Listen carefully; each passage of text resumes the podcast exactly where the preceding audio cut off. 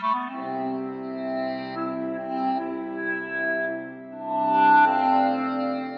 and welcome to my podcast. I'm Dr. John Cook. I'm so glad you joined us today as we continue our series on Systematic Theology 2. We will get into our lesson right after this. I want to say right from the start that nothing that I say is original with me. The Bible says there is nothing new under the sun. My daddy used to tell me that if it's new, it isn't true, and if it's true, it isn't new. So I just accept the fact that I'm simply going to be repeating what somebody else has found already. We now join in progress part 5 of our study on Systematic Theology 2, lesson number 28. When we live a transformed life, we will obey 1 John chapter 2 and verse 15, which tells us, Love not the world, neither the things that are in the world. If any man love the world, the love of the Father is not in him. Well, God says that we are not to love this world. Because everything in this world, all that is in this world, is not of our Heavenly Father, but is of the world, which will pass away in the lust thereof. Look at what 1 John chapter 2, verses 16 and 17 tells us. It says, For all that is in the world, the lust of the flesh, and the lust of the eyes, and the pride of life, is not of the Father, but is of the world. And the world passeth away, and the lusts thereof. But he that doeth the will of God abideth forever. It is a waste of time and eternity for the Christian to love this world because all of it's going to pass away. Not to mention, to do that is to live in disobedience to the Word of God.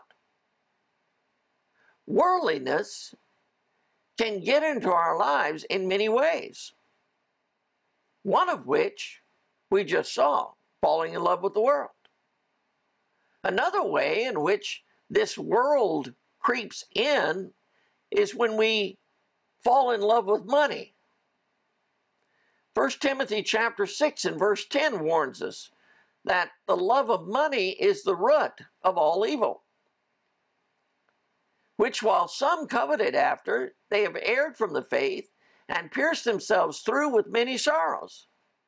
The love of money causes us to go away from the faith and brings all sorts of sorrow into our Christian life. So, how do we avoid the love of money? 1 Timothy chapter 6, verse 11 and verse 12 says, but thou, O man of God, flee these things. Follow after righteousness, godliness, faith, love, patience, meekness. Fight the good fight of faith. Lay hold on eternal life, whereunto thou art also called, and hast professed a good profession before many witnesses. We're to run away from these things. Not only are we told to run away, but we are told to run the right direction. And that is to follow after righteousness, godliness, faith, love, patience, meekness. Following after these things will most certainly separate us from the world and its pursuits. Furthermore, we are to get in the battle, for we're told to fight the good fight of faith. Living for the Savior is a fight against the world, the flesh, and the devil. An old song that I heard many years ago says it's a battlefield, brother, not a recreation hall. Yes, living a separated Christian life is most certainly a battle, a battle we are commanded to fight.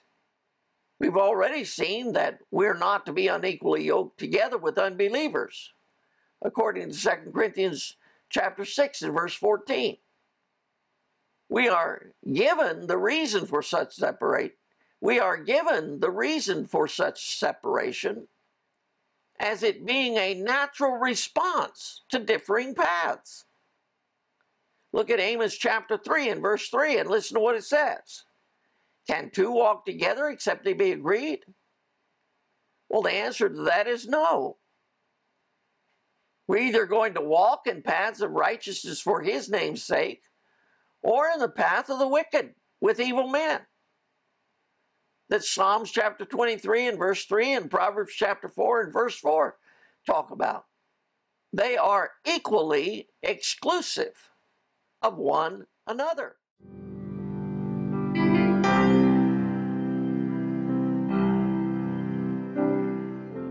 Hey, this is John Cook again. I want to thank you for joining us in this podcast. I encourage you to join us in the next podcast as we continue our series on systematic theology 2. Hey, while you're here, why don't you click that subscribe button and follow us, and you'll be notified just as soon as another podcast is released. Appreciate it. God bless.